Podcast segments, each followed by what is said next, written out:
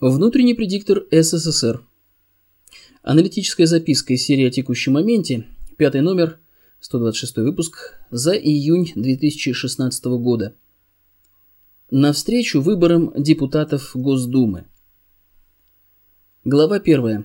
Народовластие. Реальное и иллюзорное. Главный вопрос состоятельности представительной демократии – формирование компетентного, квалифицированного большинства, чей выбор определяет те решения, которые в ходе осуществления принятых в обществе демократических процедур будут предложены постоянно действующим органам государственной власти в качестве обязательных к воплощению в жизнь. Термин «компетентное квалифицированное большинство» в политологии не употребляется. Употребляется термин «квалифицированное большинство», который подразумевает законодательно установленный минимум проголосовавших за определенное решение, по превышении которого решение становится юридически обязывающим. Этот минимум может быть установлен по отношению к общему числу имеющих право голоса, либо по отношению к количеству реально принявших участие в голосовании. Он может быть различным. Наиболее широко распространенные варианты 50% плюс один голос, 2 трети голосов, 3 четверти голосов, 100% голосов. При этом в ряде случаев законодательно задается и минимум количества принимающих участие в голосовании по отношению к общему числу имеющих право в нем участвовать, только по превышении которого результаты голосования становятся юридически обязывающими. Вопрос о компетентности квалифицированного большинства в политических системах, основанных на всеобщем избирательном праве, не встает. Примечание. Отказ от всеобщего избирательного права предполагает законодательное введение разного рода избирательных цензов, ограничивающих избирательные права. Ими могут быть возрастной ценз, имущественный ценз, ценз доходов, ценз оседлости, постоянного проживания на одном месте в течение установленного законом времени, образовательный ценз, ограничение прав по признаку пола и тому подобное.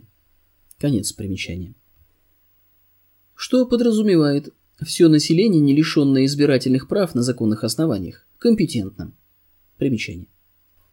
Несовершеннолетние, лишенные избирательных прав на основании психиатрических диагнозов, лишенные прав вследствие наличия судимости и тому подобное, в зависимости от конкретики ограничений избирательных прав в тех или иных обществах. Конец примечания. Под компетентностью в данном случае мы понимаем способность предвидеть последствия своего выбора и готовность нести ответственность за последствия, в том числе и за неожиданные негативные последствия. Компетентность квалифицированного большинства в любых общенародных, а не в каких-то внутрикорпоративных голосованиях требует всеобщей управленческой грамотности и понимания того, как полная функция управления может и как фактически реализуется в отношении биосферно-социально-экономической системы. В более детальном понимании компетентности квалифицированного большинства это предполагает. Первое. Осознанное видение проявлений в жизни объективных закономерностей всех шести групп, которым подчинена жизнь людей. И второе. Понимание того, как они реализуются в жизни через обобщенные средства управления оружия всех шести приоритетов. Смотрите работу внутреннего предиктора СССР «Основы социологии», раздел 8.5, том 2, и приложение к настоящей записке. Без этого формирование компетентного квалифицированного большинства, чье мнение придает юридически обязывающий характер решениям, принимаемым в общенародных голосованиях, невозможно. Однако, в толпоэлитарных культурах предположение о том, что квалифицированное большинство компетентно, не соответствует действительности – как следствие, политтехнологи имеют широкие возможности манипулировать некомпетентной толпой и приводить выборы к результатам, затребованным спонсорами политтехнологов и хозяевами спонсоров. Поэтому в толпо-элитарных культурах любые выборы – это соревнование команд политтехнологов, отрабатывающих заплаченные им деньги, а не соревнование политиков и несомых ими идей и мнений о том, как обществу жить дальше.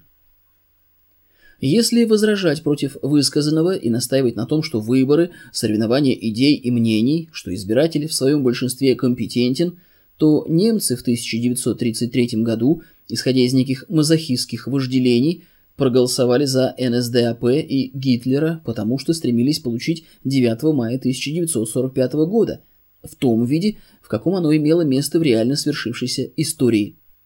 А граждане СССР в годы перестройки голосовали на всяческих внутрипартийных и государственных выборах за развал СССР и за то, чтобы лихие 90-е с их развалом экономики, разгулом преступности и экономическим геноцидом стали реальностью. Причем проблема не только в том, что электорат некомпетентен, но в целом некомпетентна и государственная власть, иначе бы не могло бы появиться откровение Виктора Степановича Черномырдина. Хотели как лучше, а получилось как всегда. Примечание. Произнес его в бытность премьер-министром на пресс-конференции 6 августа 1993 года, охарактеризовав таким образом подготовку и проведение денежной реформы 1993 года. Конец примечания характеризующий постсоветскую государственность Российской Федерации на всем протяжении ее существования. Практика – критерий истины, то есть постсоветская государственность систематически не способна решить провозглашаемые ею же задачи. Модернизация, инновационное развитие, подавление инфляции, улучшение системы образования и здравоохранения, рост благосостояния широких масс населения и тому подобное. Пояснив это, обратимся к рассмотрению возможностей и последствий отдания голосов тем или иным политическим партиям, действующим в России. Глава 2. Политические партии России и их суть. Статья 3 Конституции СССР 1936 года гласит Вся власть в СССР принадлежит трудящимся города и деревни в лице Советов депутатов трудящихся – это означает, что депутаты избираются из среды трудящихся, и сами депутаты трудятся. Наряду с этим статья 142 предусматривала подотчетность депутатов избирателями и провозглашала право досрочного отзыва депутатов. Каждый депутат обязан отчитываться перед избирателями в своей работе и в работе Совета депутатов трудящихся и может быть в любое время отозван по решению большинства избирателей в установленном законом порядке. Примечание. Однако законодательное обеспечение права отзыва так и не было разработано, и о применении этого права информации найти не удалось. Конец примечания. Грамматика и орфография цитируемого первоисточника.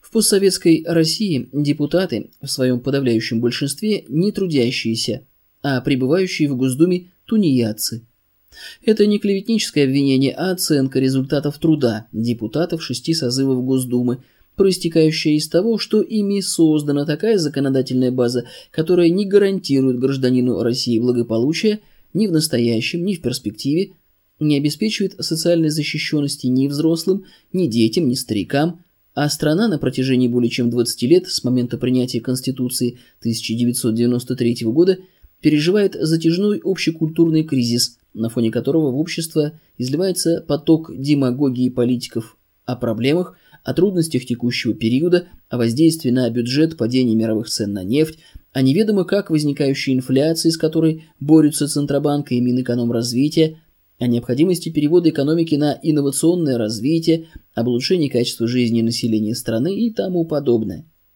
Поток демагогии нескончаем, но провозглашаемые политиками цели – систематически не достигаются. И ныне к этому фоновому потоку демагогии добавляется демагогия на тему «Граждане, участвуйте в выборах, чтобы избрать достойных депутатов в Госдуму седьмого созыва и депутатов регионального и местного уровня». Кроме того, депутаты Госдумы, избираемые по партийным спискам, примечание. Выборы по одномандатным округам были отменены в апреле 2005 года – Одна из целей, которая достигалась этим решением – недопущение в Думу депутатов-одномандатников, выдвигаемых и спонсируемых группировками криминалитета. Конец примечания. Полный состав – все 450 депутатов 5 выборы 2007 года и 6 выборы 2011 годов созывов Госдумы вообще не являются представителями народа в государственной власти, поскольку Партийные списки формируются постоянно действующими органами соответствующих политических партий с оглядкой на их спонсоров и идеологических кураторов. И никого из попадающих в партийные списки никогда не выдвигали простые граждане, подвластные государственной власти. Право досрочного отзыва депутатов по инициативе избирателей действующей Конституции Российской Федерации не предусмотрено и законодательно не обеспечено. Все это в совокупности, плюс депутатские доходы, многократно превосходящие доходы большинства населения, делает депутатов независимыми от избирателей и неподотчетными им. И это один из показателей того, что государственность постсоветской России элитарно-корпоративная – обособившееся от народа и противостоящее ему, но не общенародное. Примечание. В отличие от ныне действующей Конституции Российской Федерации, Конституция СССР, Конституция многонационального общенародного государства, вполне работоспособная, при условии, что культура, прежде всего семейное воспитание и система образования, воспроизводит компетентность электората в преемственности поколений. Конец примечания. И в этом смысле она не соответствует действующей Конституции 1993 года. Примечание. В частности, такое положение дел противоречит статье 3, подраздел 3.1. Носителем суверенитета и единственным источником власти в Российской Федерации является ее многонациональный народ. Подпункт 3.2 Народ осуществляет свою власть непосредственно, а также через органы государственной власти и органы местного самоуправления. И статья 7, подраздел 7.1. Российская Федерация – социальное государство, политика которого направлена на создание условий, обеспечивающих достойную жизнь и свободное развитие человека, ныне действующей Конституции. Конец примечания. Кроме того, как было показано в работе внутреннего предиктора СССР «Введение в конституционное право», Конституция России 1993 года вообще не способна создать никакого конституционного строя. Это в частности выражается в том, что избирательное законодательство регулярно изменяется самою элитарно-корпоративной государственностью под решение задач текущей политики – к выборам 2016 года оно в очередной раз изменено так, что 225 депутатов Госдумы будут избраны по партийным спискам, а 225 персонально по одномандатным округам при любой явке избирателей. Примечание. То есть для того, чтобы выборы были признаны юридически состоявшимися, достаточно, чтобы проголосовали только кандидаты, включенные в партийные списки, кандидаты-одномандатники и минимальное количество друзей и родственников тех и других. Конец примечания. Говорить об одномандатниках сейчас не представляется возможным в силу того, что к настоящему времени список их неизвестен, и даже если бы он был известен, то для этого пришлось бы писать целую книгу о них. А партии, представленные в Думе, известны, и пока именно они являются главными участниками предстоящих выборов по партийным спискам. Общая характеристика всех политических партий России – все они – партии некой партийной элиты, наемного партийного аппарата, включая политтехнологов, манипуляторов, заведомо некомпетентным электоратом и партийной массовки, людей так или иначе идейно мотивированных на участие в деятельности той или иной партии или примазавшихся к ней, исходя из некоторых своих корыстных интересов. То есть, в терминах шоу-бизнеса любая политическая партия нынешней России – это фронтмен – представляющую партию на публике, плюс ансамбль сподвижников вождя и подтанцовка, работающие на фронтмена и остающиеся за кулисами шоу аппаратчики, рабочие сцены и прочая обслуга шоу. Все партии существуют не на средства, собранные в виде членских взносов, а на средства спонсоров, в привлечении которых они заинтересованы – вследствие чего по сути являются коммерческими предприятиями и в политике работают на защиту интересов спонсоров по принципу «кто деньги платит, тот и музыку заказывает».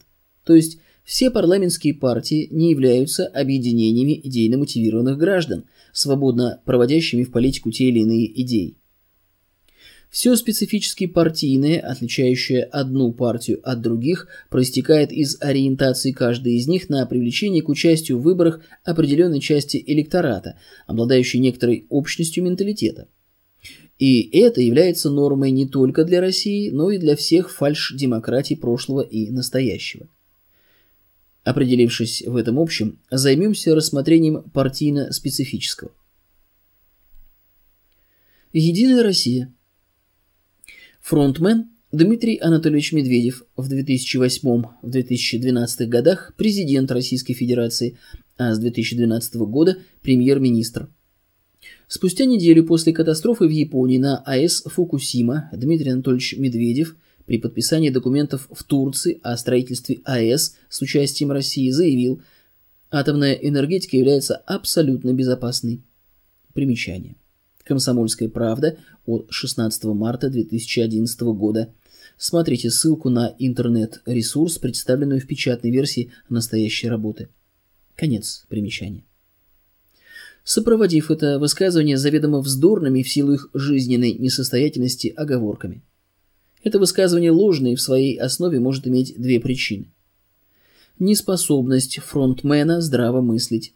Техники, которая не ломается, не бывает заказчиком проекта. Примечание. Заказчики разрабатывают техническое задание на проектирование или организуют его разработку, на основании которого работает проектант. Об этом часто забывают, но любой проект может быть угроблен жизненно несостоятельными требованиями, заложенными в техническое задание на проектирование. В случае Фукусимы это проектирование АЭС на магнитуду землетрясения 7, хотя в районе ее расположения бывают землетрясения магнитудой 9. Конец примечания. Проектантам, строителям и эксплуатационникам свойственно совершать разного рода ошибки, некоторые части из которых неизбежно влечет за собой негативные последствия большей или меньшей тяжести. Соответственно, разного рода инциденты на АЭС неизбежны, и наиболее тяжелые из них обречены сопровождаться катастрофическими последствиями. Вопрос только в вероятностных предопределенностях частоты возникновения инцидентов и распределения их по тяжести последствий. И от катастроф на АЭС человечество не гарантировано, вопреки всем медведевским оговоркам. Политический цинизм, то есть лицемерие и лживость, проистекающие из подчиненности фронтмена определенной политической конъюнктуре. Иначе говоря, Дмитрий Анатольевич Медведев вполне осознает вздорность своего высказывания о якобы абсолютной безопасности атомной энергетики, но политическая конъюнктура требует игнорировать несомые ею угрозы человечеству в целом.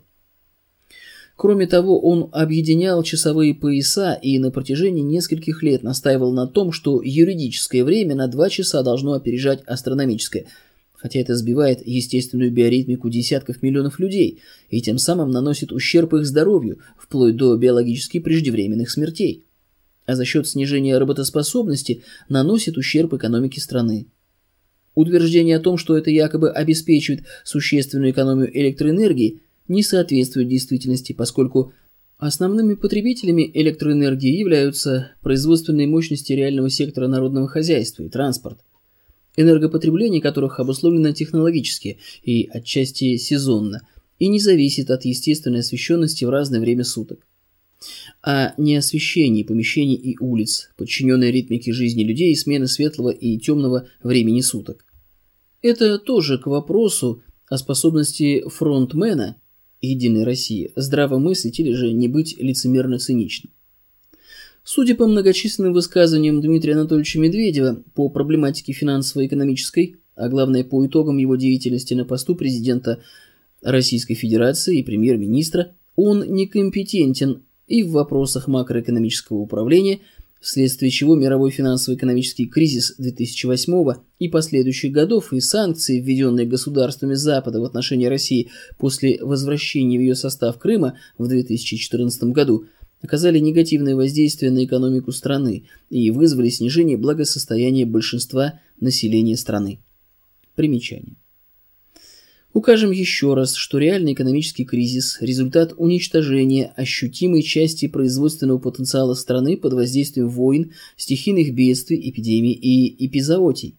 Если этого нет, то экономические проблемы – следствие неадекватного управления народным хозяйством, прежде всего на макроуровне, за который должно отвечать государство, обладающее финансово-экономическим суверенитетом. Конец примечания.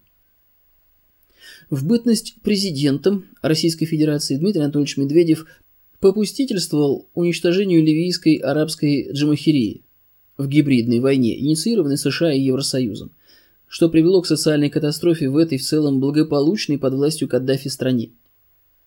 Однако у подтанцовки «Единой России» как и положено в соответствии с правилами игры в политику в толполитарных обществах, никаких вопросов и претензий к своему фронтмену нет.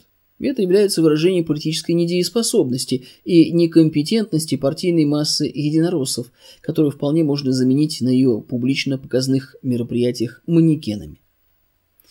Еще одна ключевая фигура Единой России – Владимир Николаевич Плигин, лидер либеральной платформы Единой России, возглавляющий в Думе шестого созыва Комитет по конституционному законодательству и государственному строительству – Обратите внимание на эту функцию комитета и ее реализацию на практике. Либеральная платформа, по сути, единственно действующая из множества идеологических платформ Единой России. И это выражается в том, что ничего содержательного в отношении иных идеологических платформ партии интернет-поисковики не находят, а в деятельности думской фракции партии иные идеологические платформы никак не выражаются. Вследствие этого Владимир Николаевич Плигин является одной из реально наиболее значимых фигур «Единой России», хотя он и не фронтмен в ее показушной политике. Его редко показывают СМИ, но все вопросы государственного строительства и изменения действующей Конституции во многом под его властью. Один из актуальнейших вопросов для развития России в будущем – замена криптоколониальной Конституции 1993 года – примечание. Термин «криптоколония» введен в лексикон политологии Дмитрием Голковским.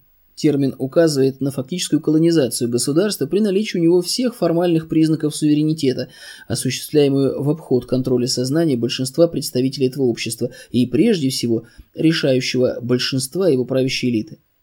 В этом случае политика государства криптоколонии, включая экономическую при наличии всех формальных атрибутов суверенитета, будет подчинена интересам иностранных государств или интересам собственников и директоров транснациональных корпораций, точно так же, как и в том случае, если бы страна юридически была колонией, а ее государственность была бы административно подчинена тем или иным внешнеполитическим силам. Конец примечания. Конституции суверенного общенародного государства. Обоснование этого смотрите в работах внутреннего предиктора СССР «Введение в конституционное право» и «Русское правоведение. Юридическая чума. На Руси вылечим». В соответствии с ныне действующей Конституцией Центробанк ни за что перед Россией не отвечает и де-факто является полномочным местным представительством мирового банковского сообщества во главе с Федеральным резервом США. Примечание. Федрезерв США тоже частная лавочка, которая США не подвластна и ни за что перед ним не отвечает. Конец примечания. Все, что касается изменения Конституции в аспекте полномочий и обязанностей Центробанка в соответствии со статьей 135 ныне действующей Конституции, требует созыва Конституционного собрания.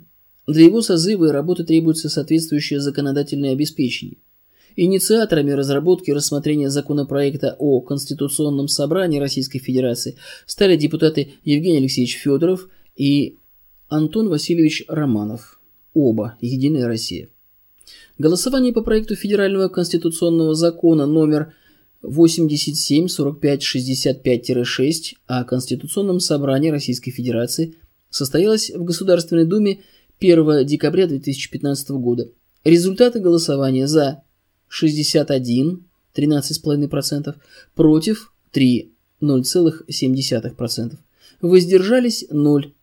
Не голосовало, отсутствовали 386, 85,5%. От «Единой России» в голосовании приняли участие только сами инициаторы законодательной инициативы, а остальные – ядровцы, 235 индивидов, были заняты какими-то более важными для них делами и отсутствовали при этом на момент начала заседания было заявлено о присутствии 441 депутата из общего числа 450, то есть кворум изначально был.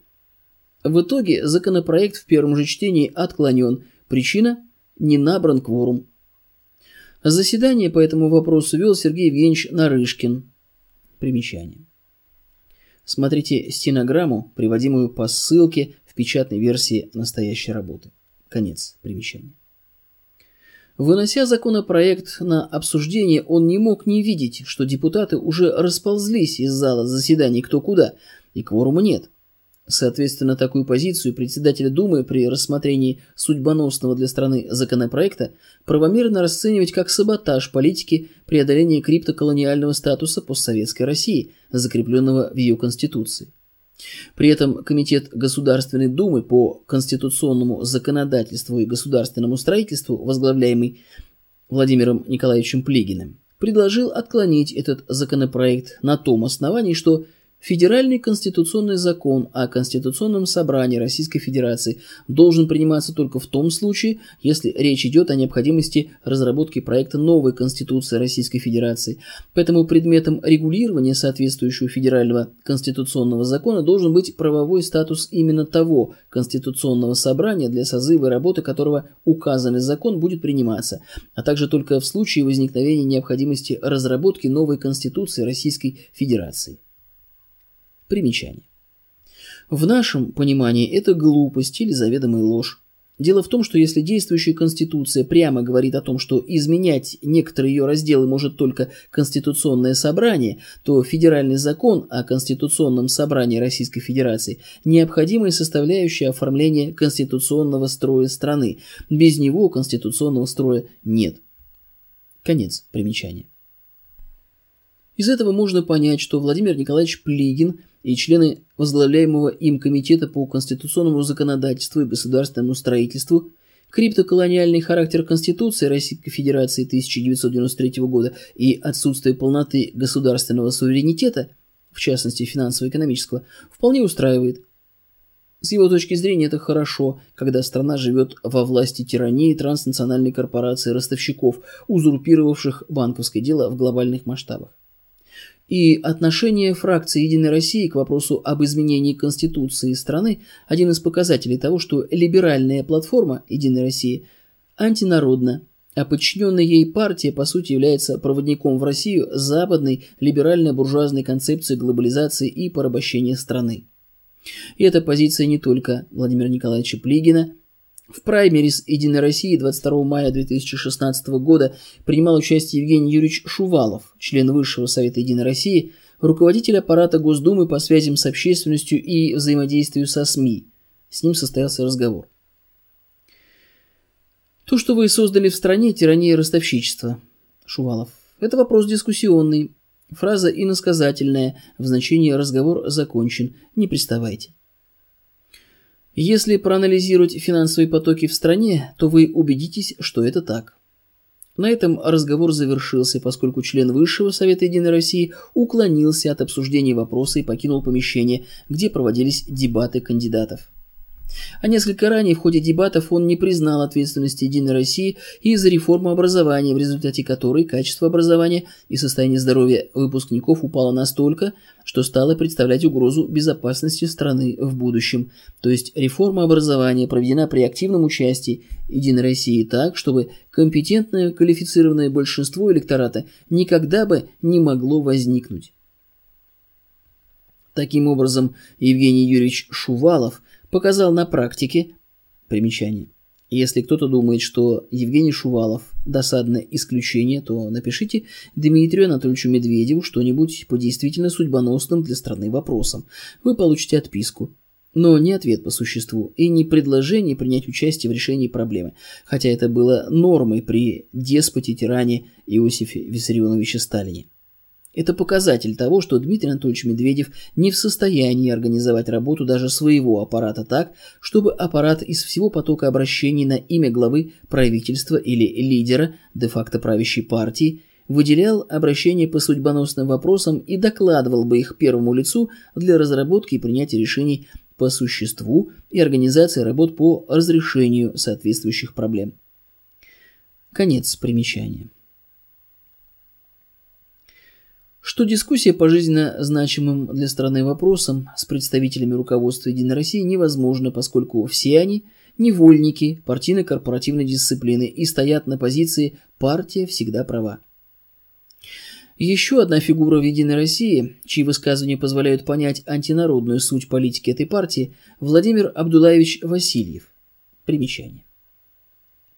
Вице-спикер Госдумы, лидер фракции партии «Единая Россия» – кандидат юридических наук. Как сообщает Википедия, В 2013 году «Новая газета» опубликовала расследование сообщества Discernet, согласно которому 60% текста диссертации Васильева совпадает с текстом, защищенной в 2000 году диссертации депутата С.Н. Абельцева и дает ссылку на публикацию в номере от 24 июля 2013 года. Гении мыслят одинаково. Смотрите ссылку, приводимую в печатной версии настоящей работы. Конец примечания. Выступая в программе «Персона Грата» Радио России 18 декабря 2013 года, Васильев произнес фразу «Дешевый труд – это такое конкурентное преимущество». Примечание. Аудиофайл записи эфира представлен на сайте Радио России. Опубликованная там же стенограмма сокращенная, и в ней этой фразы нет. Конец примечания. Хотя эта фраза была высказана в контексте обсуждения проблематики трудовой миграции в России из бывших советских республик, однако она была высказана как один из незыблемых принципов организации хозяйственной деятельности – и неоспоримо, что на протяжении всей постсоветской истории именно этот принцип лежит в основе организации всей экономической и финансовой деятельности в России. Вне его действия остаются только высшие чиновники, депутаты Госдумы и сенаторы, топ-менеджеры как в государственном секторе, так и в частном. А все остальное население выживает под его властью. В истории государств действительно бывают периоды, когда необходимо ограничить потребление для того, чтобы использовать наличествующие производственные мощности для решения каких-то иных задач, таких как модернизация страны, наращивание потенциала обороноспособности. Примечание.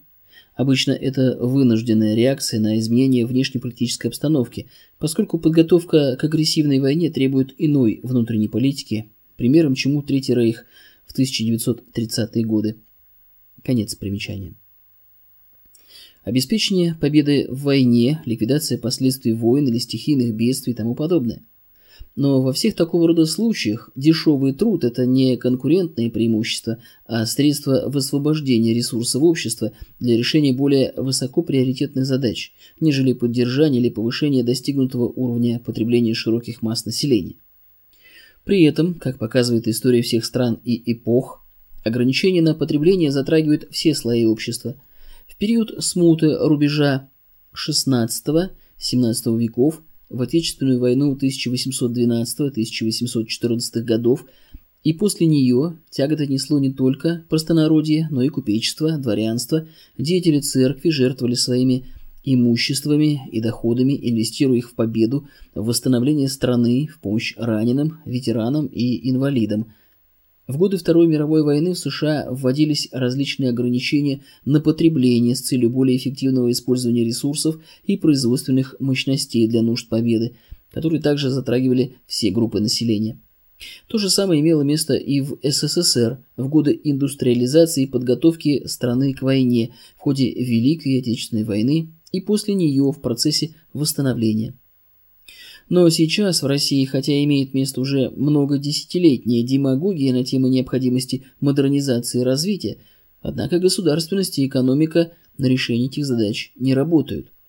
Вследствие этого лозунговый принцип «дешевый труд – это такое конкурентное преимущество» прикрывает систему эксплуатации человека человеком и систему эксплуатации страны в целом в русле библейского проекта порабощения человечества от имени Бога и уничтожения несогласных и признанных лишними. Реальность такова, что если труд дешевый, то подавляющее большинство населения получает нищенские зарплаты и пенсии. Как следствие, внутренний платежеспособный спрос на продукцию массового потребления минимален, вследствие чего все производственные мощности, которые могли бы работать на удовлетворение потребностей людей, нерентабельны и ликвидируются, либо не могут быть созданы. Примечание.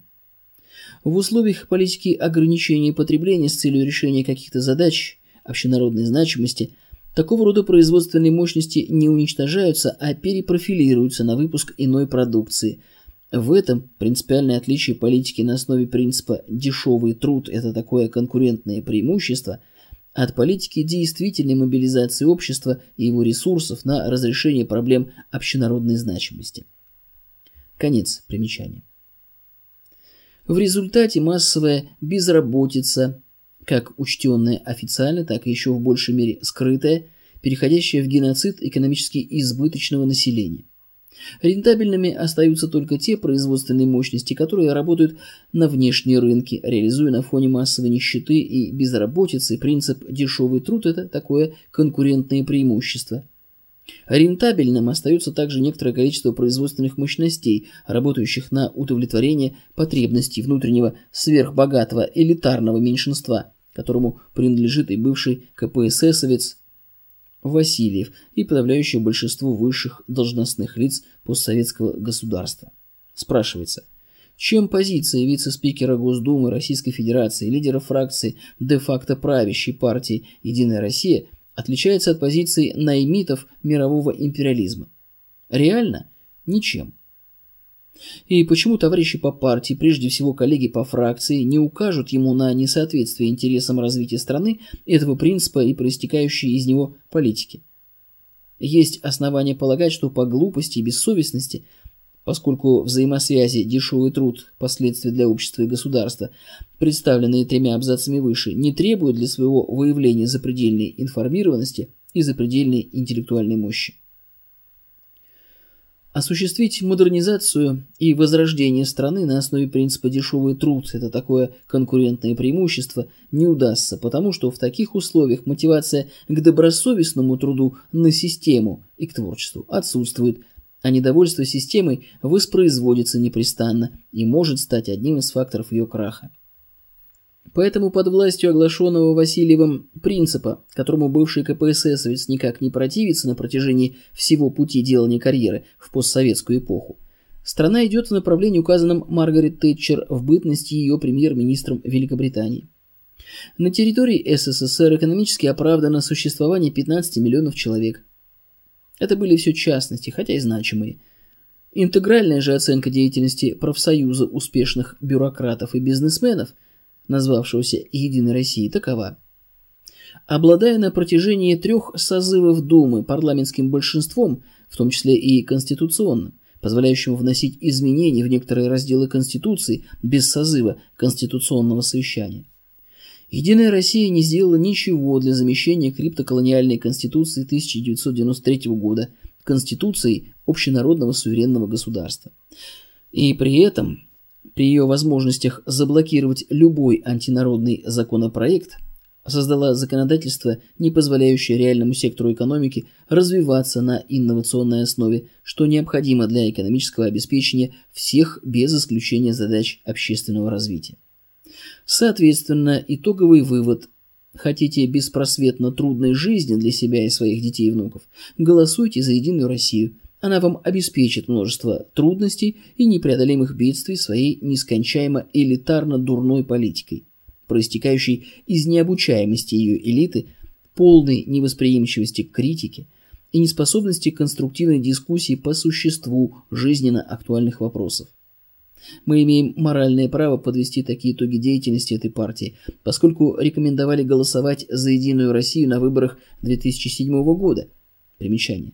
Смотрите аналитическую записку внутреннего предиктора СССР из серии «Текущем моменте», номер 11, 71 выпуск за 2007 год и номер 4, 100 выпуск за 2011 годы. Конец примечания. Исходя из политической обстановки того времени, но мы не давали ей карт-бланш на разрушение будущего страны. Поэтому мы имеем полное право оценивать ее деятельность и подводить итоги. А итог такой – Всем ясно сегодня, что откровенно беззастенчиво либеральные партии демократическим путем в Думу прийти не могут, поэтому либералы пребывают в Думе в составе всех прочих партий, которые свою деятельность не сопровождают заявлениями либерального толка, и либералы определяют характер деятельности этих партий, соответственно, Думы в целом. А либеральные СМИ освещают деятельность Думы и внедумской либеральной оппозиции так, чтобы в толпе формировалось мнение, будто в России либералы и либерализм почти что вне закона, вопреки реальному положению дел. Но есть и такая партия, у которой либерализм на знамени. ЛДПР. Фронтмен Владимир Вольфович Жириновский все остальное в ЛДПР – подтанцовка, сподвижники фронтмена, ансамбль на протяжении всего времени существования партии не просматриваются. То ли их нет, то ли хорошо маскируются. Исчезни Владимир Вольфович, придет ли ему на смену сколь-нибудь дееспособный, самостоятельно мыслящий продолжатель его дела, выросший в рядах партии, вопрос дискуссионный. На протяжении многих лет лозунг партии «Мы за бедных, мы за русских» и его вариации. Политической практикой ЛДПР в аспекте законотворчества и продвижения в органы исполнительной власти своих представителей, реализующих этот лозунг в государственно-управленческой деятельности, этот лозунг не подтверждается.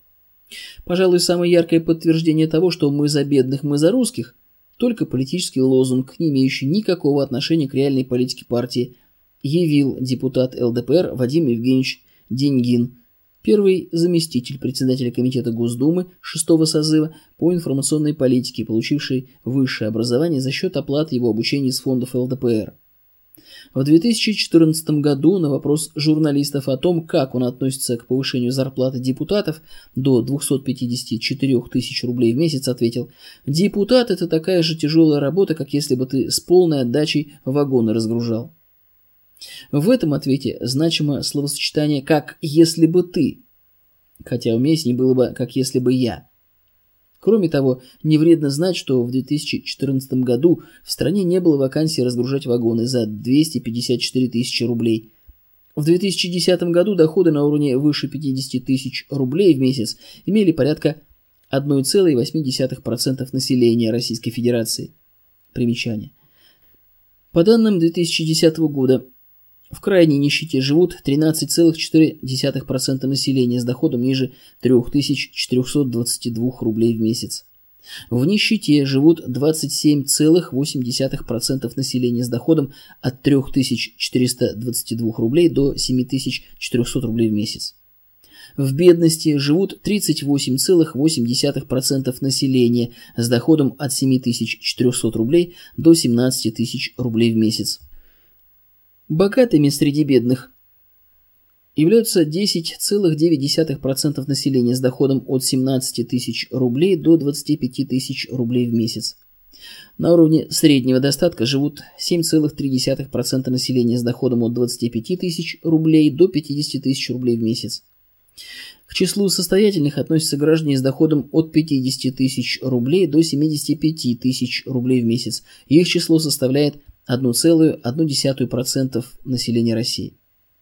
Так называемые богатые составляют 0,7% населения, их доходы оцениваются свыше 75 тысяч рублей в месяц. Миронов, Тверской. Кому на Руси жить нехорошо. Официальный сайт газеты «Советская Россия». Смотрите ссылку на интернет-ресурс, представленную в печатной версии настоящей работы. Конец примечания. И с того времени статистическое распределение населения по реальным доходам, с учетом инфляции, только ухудшалось. Примечание. По оценке главы Министерства труда Максима Топилина, число бедных россиян в 2015 году составило 19 миллионов человек. Это на 3 миллиона человек больше, чем в 2014. 60%, а то и 70% бедных – это семьи с детьми. Смотрите ссылку на интернет-ресурс, представленную в печатной версии настоящей работы. Конец примечания. Под воздействием неадекватного обстоятельствам и интересам населения государственного управления. Если же с уровня рассмотрения частности подняться до социально-системного уровня, то ЛДПР в политике придерживается тех же системообразующих принципов буржуазного либерализма, которых придерживается и Единая Россия под властью приверженцев своей либеральной платформы. В частности, за упоминавшийся ранее законопроект о Конституционном собрании Российской Федерации проголосовал только один член фракции ЛДПР, остальные 55 индивидов отсутствовали, то есть саботировали рассмотрение и принятие жизненно необходимого для развития страны законопроекта. Если обратиться к публикациям ЛДПР, то в них нет ни регулярно возобновляемых оценок положения дел в стране и наличествующих тенденций дальнейшего развития ситуации – ни критики по существу политики иных партий, ни концепции решения проблем и дальнейшего развития страны, которая бы перевела лозунг «Мы за бедных, мы за русских» из сферы демагогии в область политической практики.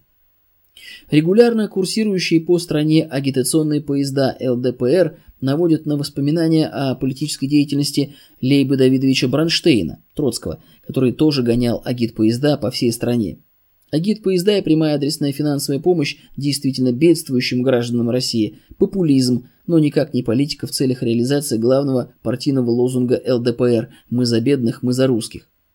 В частности, Псковская область, в которой губернатором с 1996 года по 2004 год был ЛДПРовец Евгений Эдуардович Михайлов. Примечание. Как сообщает Википедия, ныне он помощник руководителя администрации президента Российской Федерации. В 1988-1991 годах член КПСС, с 1993 года в ЛДПР, в декабре 1995 года был избран депутатом Государственной Думы второго созыва по списку ЛДПР, являлся членом фракции ЛДПР, входил в состав Комитета по бюджету, налогам, банкам и финансам. Конец примечания. Лидер среди регионов России по депопуляции, сокращению численности населения.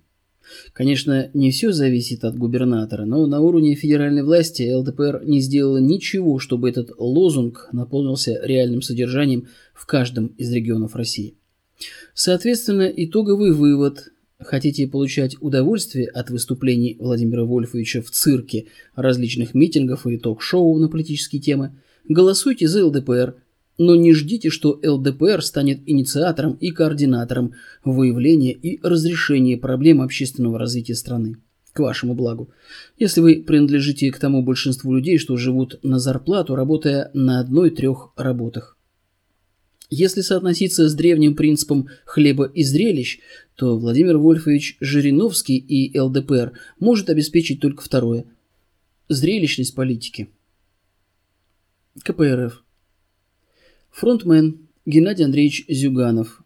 Все остальное в КПРФ – подтанцовка. Сподвижники фронтмена, ансамбль, на протяжении всего времени существования партии не просматриваются, то ли их нет, то ли хорошо маскируются. Внешнее отличие от ЛДПР в том, что в ЛДПР лицо партии Владимир Вольфович Жириновский, а у КПРФ и при наличии фронтмена лица нет. Неброская личность Геннадий Андреевич Зюганов – в принципе, броскость личности не обязательное качество для политика. Однако проблема КПРФ не в отсутствии харизматичности Геннадия Андреевича Зюганова, а в том, что с момента ее возникновения в марте 1993 года за партией нет никаких свершений на благо народа. Ее подтанцовка – люди, живущие прошлым, ностальгирующие по СССР в разные периоды его существования, то есть подтанцовка неоднородна. Партия на протяжении всего времени своего существования паразитирует на идеалах коммунизма. От КПСС она отличается тем, что не насилует своих членов политучебой, цитатно-выборочным изучением произведений классиков марксизма-ленинизма и партийных документов текущего периода, в силу чего партийцы еще более невежественны в вопросах методологии познания, социологии, политэкономии и государственного управления, чем члены КПСС в их большинстве в советском прошлом. Снят запрет на вероисповедание для ее членов, и Христос неоднократно провозглашен Геннадием Андреевичем Зюгановым первым коммунистом. Можно согласиться с тем, что основоположники авраамических вероучений, включая Христа, провозглашали в качестве идеала общественного устройства модель социальной организации, которую в XIX-XX веках назвали коммунизм, и в которой никто из людей не является ни рабом, ни господином для других в которой общество нравственно-этически однородно, и люди живут под властью диктатуры совести. Но наряду с этим следует признать, что исторически сложившиеся вероучения давно отвергли этот идеал, назвав его ересью. Вопреки этому, КПРФ пытается объединить в своей деятельности и материалистический атеизм марксизма, и идеалистический атеизм традиционных для России вероучений – как при этом могут сочетаться в одной политике идеалы коммунизма и библейская доктрина порабощения человечества от имени Бога? Примечание. Не давай в рост брату твоему ни серебра, ни хлеба, ни чего-либо другого, что можно отдавать в рост. Иноземцу отдавай в рост, чтобы Господь Бог твой благословил тебя во всем, что делается руками твоими на земле, в которую ты идешь, чтобы владеть ею. Второзаконие, Глава 23, стихи 19-20. «И будешь давать взаймы многим народам, а сам не будешь брать взаймы. и будешь господствовать над многими народами, а они над тобой господствовать не будут.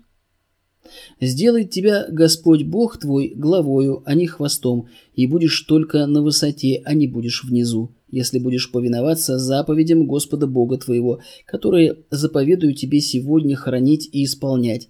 Второзаконие, глава 28, стихи 12-13. Тогда сыновья иноземцев, то есть последующие поколения, чьи предки влезли в заведомо неоплатные долги к племени ростовщиков и единоверцев, будут строить стены твои, и цари их будут служить тебе, ибо в гневе моем я поражал тебя, но в благоволении моем буду милостив к тебе. И будут отверсты врата твои, не будут затворяться ни днем, ни ночью, чтобы было приносимо к тебе достояние народов, и приводимы были цари их. Ибо народы и царства, которые не захотят служить тебе, погибнут, и такие народы совершенно истребятся. Исайя, глава 60, стихи с 10 по 12. Конец примечания. На этот вопрос у КПРФ не то чтобы нет ответа, но он даже перед ее руководством и Геннадием Андреевичем Зюгановым не встает. Будучи наследницей идей КПСС, КПРФ не отчиталась о том, как руководство КПСС привело СССР к краху. Партийные интеллектуалы не выявили пороков марксизма, обуславливающие его научную несостоятельность. Вследствие этого у КПРФ нет за душой жизненно состоятельной социолого-экономической теории перехода к коммунизму и жизни коммунистического общества, то есть нет модели будущего и проекта ее воплощения в жизнь. КПРФ – это партия пустоцвет. За 23 года своего существования она не сделала ничего полезного и не сделает в силу отсутствия у нее адекватного научно-методологического обеспечения деятельности – в частности, от голосования по законопроекту о Конституционном собрании Российской Федерации уклонились 84 из 92 членов фракции, а 3 проголосовали против. За проголосовали 5. Соответственно, итоговый вывод – нет никакого смысла доверять будущей страны пустоцветам. Справедливая Россия. Фронтмен Сергей Михайлович Миронов – все остальное в «Справедливой России» – подтанцовка, сподвижники фронтмена, ансамбль на протяжении всего времени существования партии не просматриваются. То ли их нет, то ли хорошо маскируются. Сам фронтмен ничего такого, чтобы запомнилось за все то время, что партия существует с 2006 года и что попало бы в СМИ, не высказал. Тем не менее, у партии есть программа. В программных положениях можно найти «Мы за справедливую Россию», «Мы за социалистическое будущее нашей Родины», «Наш выбор – новый социализм». Примечание. Смотрите ссылку на интернет-ресурс, представленный в печатной версии настоящей работы. На первый взгляд, это противники либерально-рыночной модели, тем более, что в программе «Справедливая Россия» 2016 года написано – Такую Россию может обеспечить новый социализм, основанный на гарантиях достойной заработной платы и пенсии, бесплатной медицины, право на социальное жилье, нормированную плату за коммунальные услуги. Новый социализм – это современная рыночная экономика, обеспечивающая развитие социально ориентированного государства – мы за честную конкуренцию, за предпринимательство и частную инициативу, но мы против превалирования интересов капитала над интересами общества. Мы за рыночную экономику, но не за рыночное общество.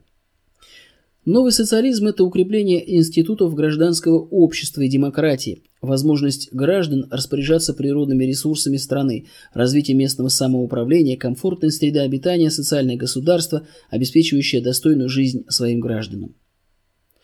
Однако при ознакомлении с полным текстом программы «Справедливой России» выясняется, что это все та же либерально-рыночная экономическая модель, прикрытая псевдосоциалистической демагогией, а не действительно социалистическая альтернатива пустоцветию КПРФ. Примечание.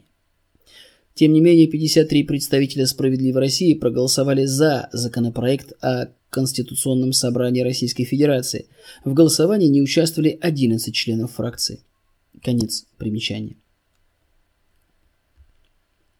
Дело в том, что дьявол скрывается в мелочах и умолчаниях. В программе «Справедливая Россия» есть раздел «Справедливая экономика», и в нем подразделы «Индустриальное развитие страны», «Налогообложение и бюджетная политика», «Развитие профсоюзов», «Малый и средний бизнес», «Продовольственная безопасность страны», но в ней нет ни слова об организации государственного планирования развития биосферно-социально-экономической системы России и ни слова о научно-методологическом обеспечении планирования и воплощения планов в жизнь. И ничего не говорится о кредитно-финансовой системе, как об инструменте макроэкономического управления и необходимости построения системы кредитования без судного процента. А без системы государственного планирования развития биосферно-социально-экономической системы, без жизненно состоятельного научно-методологического обеспечения государственного управления по полной функции, без запрета кредитования под процент на уровне Конституции общенародного государства, автоматически получается либерально-рыночная экономическая модель и, соответственно, тирания ростовщичества, то есть рыночное общество, в котором все – и почти все подвластны крупному транснациональному ростовщическому капиталу, в котором из поколения в поколение массово воспроизводится нищета и бескультурье, экологические проблемы, на фоне чего сверхбогатое меньшинство бесится с жиру, а его «лучшие» в кавычках представители занимаются благотворительностью в кавычках, в то время как либеральная рыночная цивилизация идет к самоубийству. Соответственно, итоговый вывод. Если вы хотите тешить себя несбыточными иллюзиями о возрождении социализма в преображенном виде, гарантирующем всем свободу и достойную жизнь, то голосуйте за справедливую Россию. На этом перечень думских партий завершается, и остается некоторое множество партий. Примечание. Список зарегистрированных Минюстом политических партий России включает в себя 14 партий – Смотрите ссылку на интернет-ресурс, представленную в печатной версии настоящей работы. В Думе не представленных. Среди них есть партии, политические трупы, либерально-буржуазные космополитичные яблоко, Парнас – это политические трупы, и партии, о существовании которых подавляющее большинство населения электората даже не подозревает. Но есть и партии, которые набирают известность. Это партия Великое Отечество, ПВО – Великое Отечество. В упомянутом списке зарегистрированных Минюстом политических партий России в настоящее время партия Великое Отечество отсутствует. На официальном сайте партии сообщается, что партия занимается формированием региональных отделений. Это необходимо для регистрации политической партии Минюстом и сбором 200 тысяч подписей для обеспечения своего участия в выборах в Думу в 2016 году.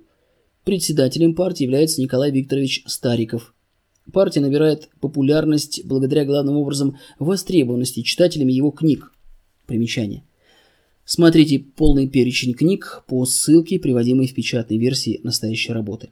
Конец примечания. Его выступления перед людьми в разных регионах страны, записи которых представлены в интернете. Цели партии. Первое. Восстановление полного государственного, военного, дипломатического, экономического и культурного суверенитета возвращение России в число ведущих и сильнейших держав мира. Второе. Воссоединение единого экономического и политического пространства в рамках Таможенного союза и Евразийского союза. Третье. Возвращение государству роли регулятора экономики. Четвертое. Стабильный рост благосостояния российского народа, основанный на его свободном труде в рамках самодостаточной производственной инновационной экономики, сокращение разрыва в уровне доходов между богатыми и бедными. Примечание.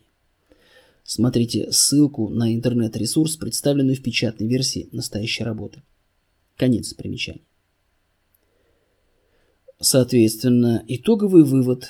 Цели действительно актуальны в книгах Старикова, которые по сути представляют собой идеологическую платформу партии, множество жизненно здравых положений, однако достижение целей, поставленных ПВО, требует научно-методологического обеспечения государственного управления и общественного самоуправления во всех сферах жизни глобальной цивилизации.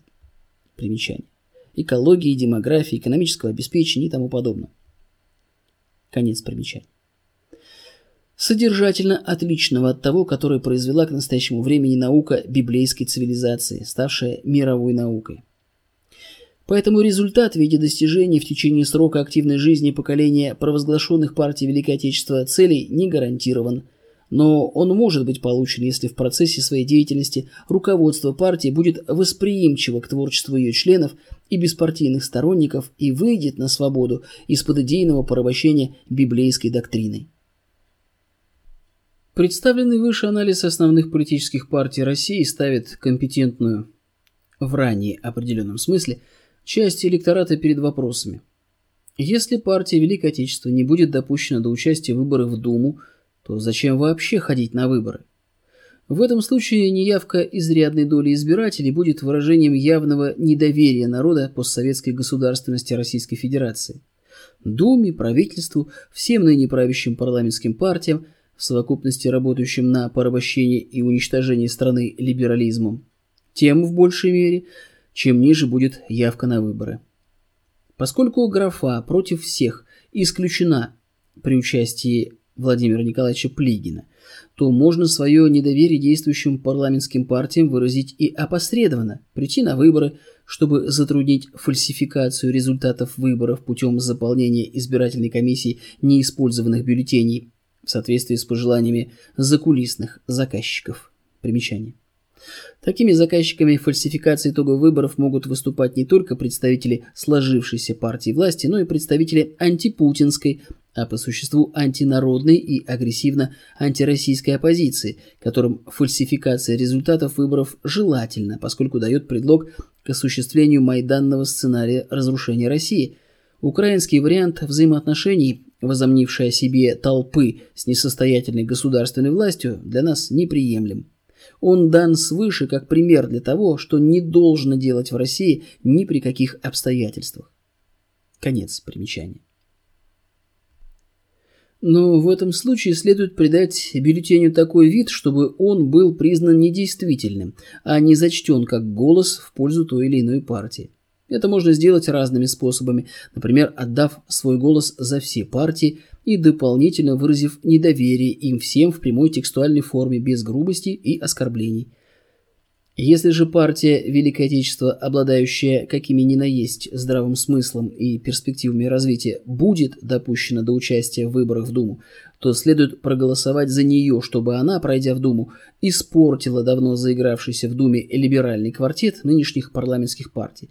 Даже не обладая численностью фракций, позволяющей блокировать неприемлемые решения, но работая в кулуарах с аппаратом Думы и депутатами других фракций, персонально поднимая вопросы в парламентских дискуссиях, можно многое сделать для вытеснения либерализма из политики и возрождения суверенитета России. В «Единой России», кроме как за Федорова, Романова, голосовать не за кого. Но включит ли Политсовет Единой России их в партийный список вообще, не говоря уже о месте, достаточно близком к началу списка? Вопрос пока открытый. Голосовать за Единую Россию для того, чтобы депутатами стали они – Неправильно, поскольку вместе с ними депутатами станут и многие другие, кого даже близко нельзя допускать к законотворчеству, строительству государственности и государственному управлению. Например, Виталий Милонов, в прошлом помощник либералки Галины Старовойтовой, уральская пельмешка Юлия Михалкова и многие другие. Что касается избрания депутатов – по одномандатным округам, то за кого из них голосовать, либо отказать в доверии всем кандидатам в избирательном округе, каждый пусть решает сам, вникая в то, что они обещают и что успели сделать в прошлом. Но главную проблему на предстоящих выборах составляют некомпетентные избиратели, которые придут на выборы и проголосуют на основе своих эмоциональных предпочтений, сформированных СМИ и политтехнологами. Они проголосуют без того, чтобы вникнуть в суть партийных программ и программ кандидатов-одномандатников, в суть деятельности в прошлом и, возможно, деятельности в будущем. Внутренний предиктор СССР 11-14 июня 2016 года. Приложение. 6 приоритетов обобщенных средств управления оружием. Шесть приоритетов обобщенных средств управления оружия в порядке убывания их эффективности, в смысле необратимости достигаемых результатов применения каждого из них, и возрастания быстродействия, выглядит следующим образом.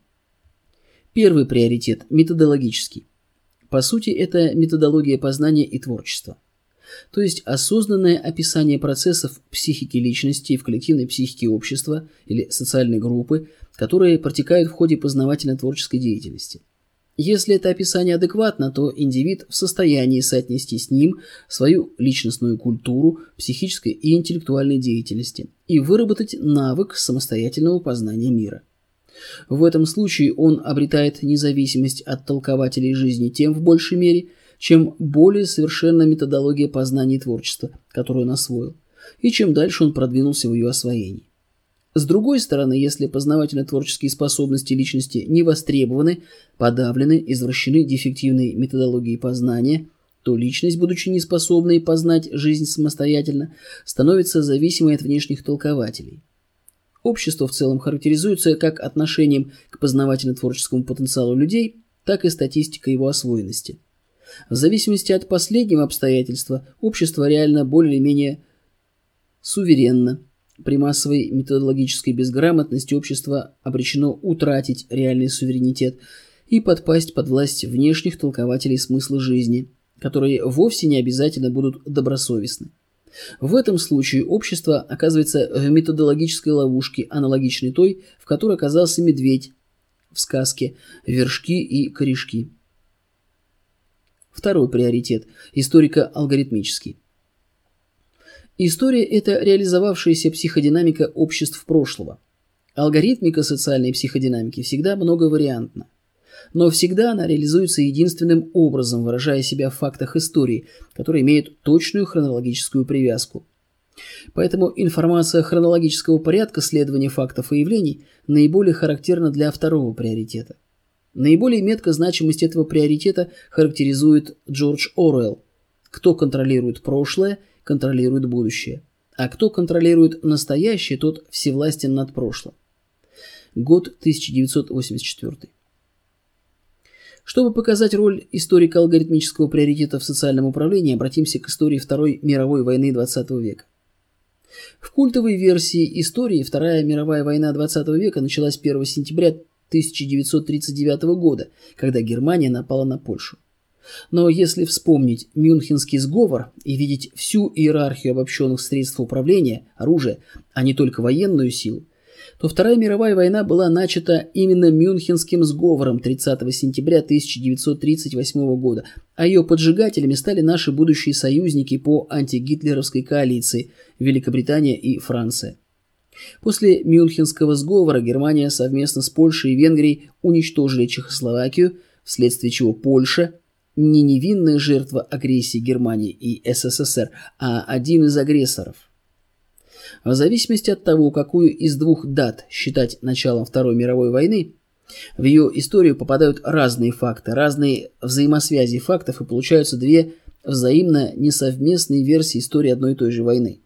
Но сокрытие истинной хронологии и подмену некой иной хронологии вообще ведет к тому, что Прогресс предстает как деградация, а деградация как прогресс вследствие того, что одни и те же факты в обеих версиях хронологии выстроятся в различные последовательности, из которых возникает различные представления о причинно-следственных связях в жизни общества. Третий приоритет – фактологический. В него попадает вся фактология всех отраслей науки и техники. По отношению к обществу это приоритет, на котором с позиции определенной концепции формируется воззрение всех партий, идеологий, религий, линий поведения, средств массовой информации, в том числе и спланированно противостоящих, в кавычках, друг другу в рамках одной и той же концепции, не видящих ее и не оспаривающих ее правомерности. Для концептуальной власти это единый фронт, включающий в себя левых, правых и центр – Многие из участников этого фронта благонамеренно работают, как они полагают, во имя собственных целей, хотя в действительности ими управляют в обход сознания, как медведь в сказке «Вершки и корешки». К третьему приоритету относится и вся система персональных авторских прав, развитая на Западе, которая по своей управленческой сути представляет собой систему управления обществами в процессе глобализации посредством дозированного распределения фактологии под видом торговли авторскими правами и интеллектуальной собственностью. Это ее предназначение сокрыто от подавляющего большинства показной заботой о том, чтобы творцы той или иной интеллектуальной собственности могли иметь средства к существованию, но это две разные задачи. Обеспечить либо закрыть доступ к той или иной информации – это управление общесоциального или глобального уровня. Обеспечить жизнь творцов художественных, научных и технических произведений. Исторически реальное решение второй задачи на основе системы авторских и смежных с ними прав, развитой на Западе, маскирует существенно более значимую для жизни задачу – задачу управления путем сокрытия либо предоставления в пользование той или иной фактологии. Четвертый приоритет – экономический. Информация финансово-экономического характера, соответствующие процедуры, финансовые инструменты, государственные и мировые деньги, цены и их соотношения, институты котировки стоимости всего и вся, выстраивание финансовых схем, позволяющих изымать через кредитно-финансовую систему создаваемые в сфере материального производства богатства в пользу золотого миллиарда и его хозяев. Часть награбленного перепадает и тем, кто непосредственно проводит в жизнь этот освященный законами грабеж методом культурного сотрудничества. Главное в этом – мировая монополия на ростовщичество, искусственно соединенное с банковским делом. Счетоводство макроуровня, которым занимаются банки, необходимо, но оно не должно намеренно срастаться с ростовщичеством. Пятый приоритет – оружие геноцида. Подрыв генофонда, ослабление потенциала развития и уничтожение будущих поколений. Мотивация к насаждению всего этого проста. Биологически выродившиеся рабы не обладают потенциалом личностного и общественного развития, позволяющим им жить свободно, без опеки. В числе таких средств алкоголь, табак, наркотики, генная инженерия, разврат, Наркотизация населения проводится, как правило, в обход сознания, через мягкое подталкивание на этот путь внедряемыми в общественное сознание традициями, обычаями, пословицами и поговорками, анекдотами. На это в мягком варианте нацелены почти все информационные каналы, все виды искусств даже сама медицина, церковь, церковное вино. Именно с этим приоритетом связано многое в разграничении демографически обусловленных и деградационно-паразитических потребностей. Шестой приоритет – военное оружие. Его применение или угроза применения – принуждение. Единственно и воспринимаются самыми недалекими людьми как реальная власть и как управление. Иерархия приоритетов обобщенных средств управления, оружия, именно такова, как она представлена выше.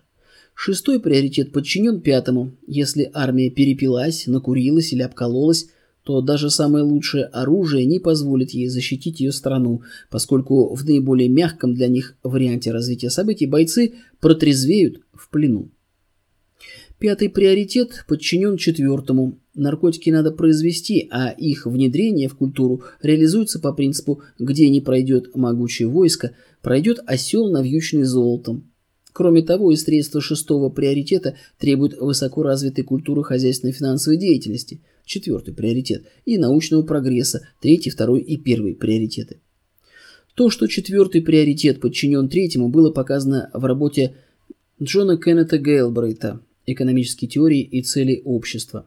Также отметим, что если в обществе царит идейная убежденность, третий приоритет, то коррупция относится к одному из средств четвертого приоритета, становится невозможной. Фактология, третий приоритет, в каждый исторический момент статична. Прогресс и регресс, то есть динамика фактологии, динамика культуры в целом, причинно-следственные связи можно выявить только соотнося фактологию с хронологией, второй приоритет, при условии владения методологией познания. Без понимания иерархии обобщенных средств управления оружия ее взаимосвязи с шестью группами объективных закономерностей, которым подчинена жизнь людей, невозможно адекватное понимание гибридных войн – в ходе которых военные действия ведутся посредством всего, что может нанести тот или иной ущерб противнику и позволяет достичь определенных целей как в отношении противника, так и в отношении изменения своего собственного положения в системе глобально-политических отношений.